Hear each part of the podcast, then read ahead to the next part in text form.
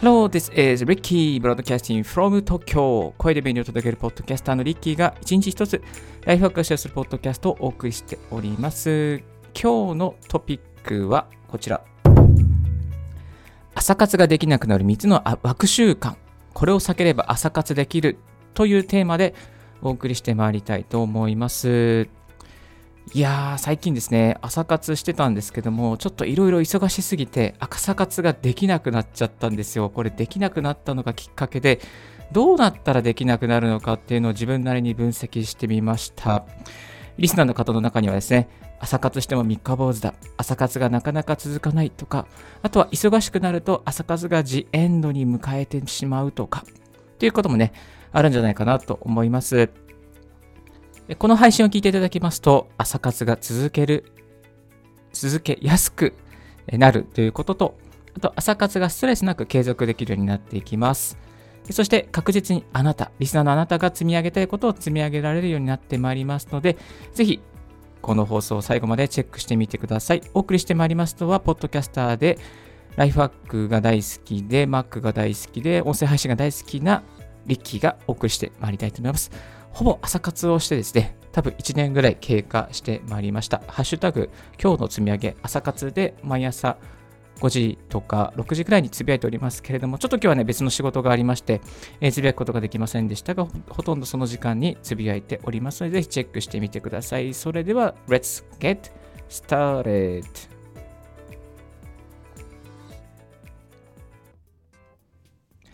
はい、まず朝活ですね、できなくなるある悪習慣 Worst number one is お酒です。はい、お酒ですね。ちょっと今日はエコがかからない状況なんですけども、お酒は本当にね、やめた方がいいですね。いやー、実はね、ここだけの話なんですけれども、1年ぐらいお酒やめてたんですが、先日ちょっとお酒を飲む機会がありました。ただ、ちょっとだけ飲んだんですけども、翌日起きれなかったんですよ。もう本当にびっくりしちゃって、普通に朝活できる時間に起きれるかなと思ったんですけど、気づいたらもう7時30分。えーみたいな感じで、いやー、また疲れが溜まってたっていうのもあるんですけどね。まあこれ言い訳なんですが、それでですね、やっぱり、あ、お酒やっちゃダメだなっていうふうにね、思いましたね。お酒が、えー、飲みますとですね、やっぱ睡眠の質が、まあ、一定以上下がってしまいます。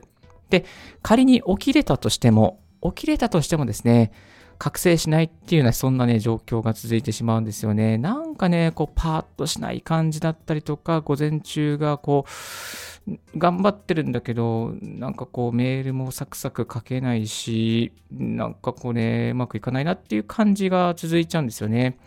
ですので、まあ、やっぱり総合的に考えてですね、えー、朝活するために、また午前中の仕事のパフォーマンスを上げるために、お酒はやめましょう。はい。もうやめます。もうやめます。多分もうやめます。これで。えー、もうこの放送したからには、えー、完全にお酒はリタイアさせていただきたいなと思っております。でね、まあ、これ聞いてるリスナーの方の中にはね、いや、ちょっとぐらいいいんじゃないですかね、リッキーさんみたいなね、こともあるかと思うんですよ。まあでもね、ちょっとぐらいだったらね、やっぱりいいと思います。個人的には。え、個人的には。で、のおすすめの飲み方としては、例えば早い時間に飲むですね。17時とか16時とか、まあ午後の時間ですかね。午後の夕方とか、午後3時、4時ぐらいからちょこちょこ飲み始めて、寝るときにはお酒が抜けているような状態で、そして寝るっていう風になると、まあ、翌朝もね、起きやすくなるんじゃないかなと思います。あと、ほろ酔いとかね、あの、アルコール度数が3%とか2%のものもありますし、この前ね、スーパーでちょっと見たらね、2%、アルコール度2%のね、こう、美味しそうなグレープフルーツの、えー、サワーというかね、そういうのも売ってましたね。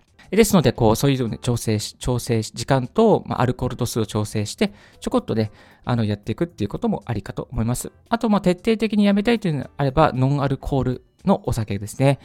おすすめなのは、朝日のノンアル。そして、長屋の梅酒。そして、ゆず酒。私、個人的な、リッキー的なで、ゆず酒美味しいですね。ゆず酒のね、なんかね、こう、ちょっとビターな感じ。あれはね、一度ね、リスナーの方にもね、経験していただきたいです。ただね、なかなか売ってないんですよね。近くの富士スーパーには売ってましたけれども。はい。えぜひ、ゆず酒、えー、チェックしてみてください。朝活ができるための悪習慣その1はお酒をやめるってお酒ですね。お酒があるということですね。お酒をやめてお金と時間と手に入れていきましょう。ちなみにですね、あのコーヒーもね、あの夜飲むのはやめた方がいいと思います。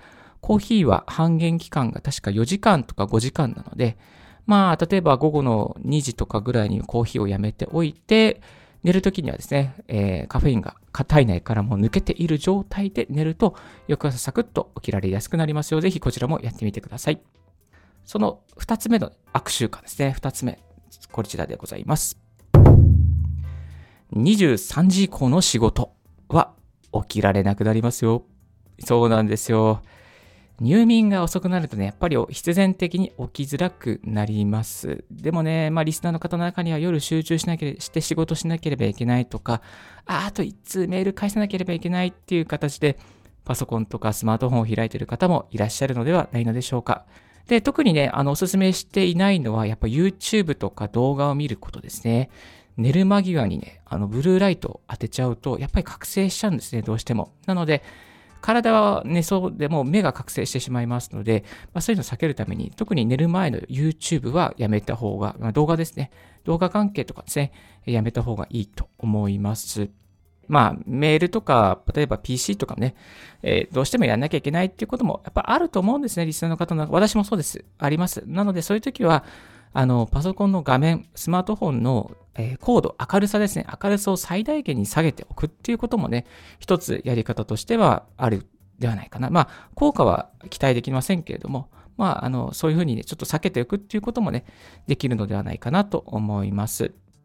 で、あとね、まあ、うん、23時以降頑張って仕事してると寝れなくなったりするじゃないですか。そうするとね、ああ、明日朝活できないかなって、こうなんか諦めモードになってくんですよ。そしたらね、そういう時はね、あの、その寝る前に朝活するってことですね。えー、寝る前に翌日やりたかった朝活をそこでこうやっておくとかね、まあ、原稿を書いたりとか、まあ、本を読書したりとかね、ツイートをツイートしたりとかね、まあ、そういうふうに寝る前にやっちゃうってね。そしてまあ、寝る前にこう、ツイートの予約投稿するってこともありかもしれませんけれども、あの、これダメですよ。あの、今起きましたとかね。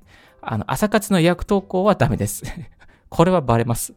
もうほとんどバレますね。え、朝活の予約投稿してる人はちょっといけないです。やめてましょう。もうドキッとしてる方いませんか？リスナーの方で。はい。え、これやめていきましょう。えっ、ー、と、今日ね、23時以降の仕事を辞めておくと、朝活がしやすくなりますので、ぜひやってみてください。その次行きましょう。次はこちら。出張、宿泊を伴う仕事を辞めよう。まあこれはね、仕事によって、業種によって変わっちゃうんですけども、やっぱりね、定住、そして毎日、毎朝の積み上げっていうのは最強です。移動するとね、やっぱ時間のロスとか体力のロスとかね、まあ、気力のロスっていうのもありますよね。定住していることでやっぱり集中力とか習慣化というかですね、まあこういうリズムがすごくつきやすくなります。まあ移動することで集中力が上がるっていう人もいますね。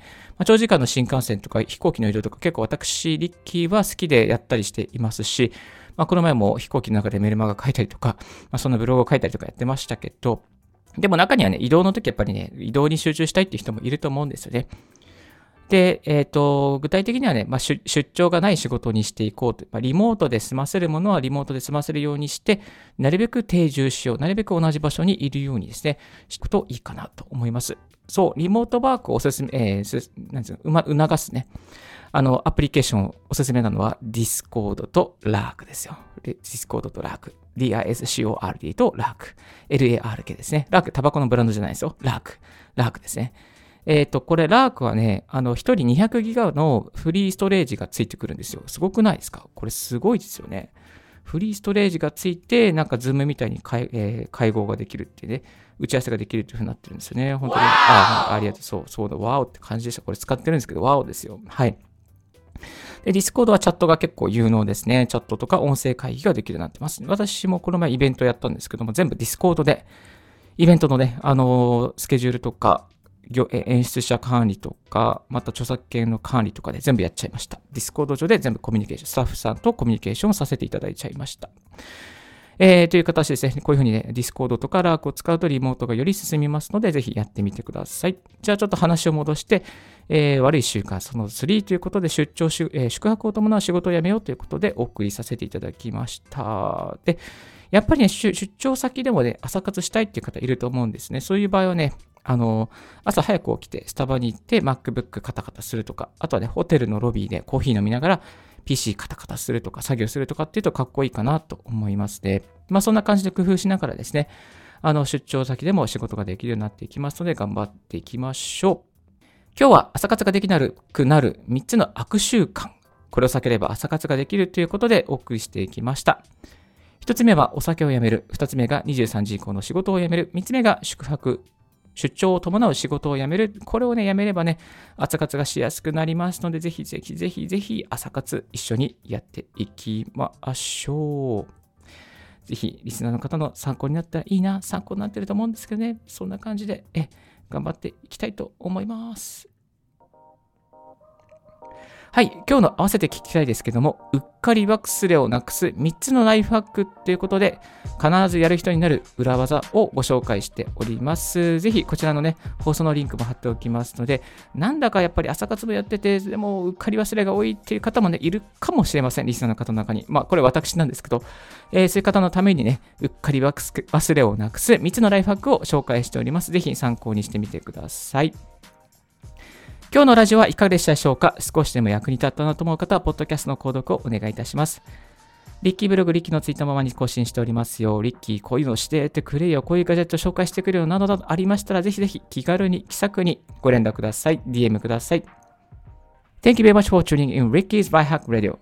This Right Hack Radio has been brought to you by ポッドキャスターのリッキーがお送りいたしました。Have a wonderful and fruitful day. Don't forget your smile. Bye bye.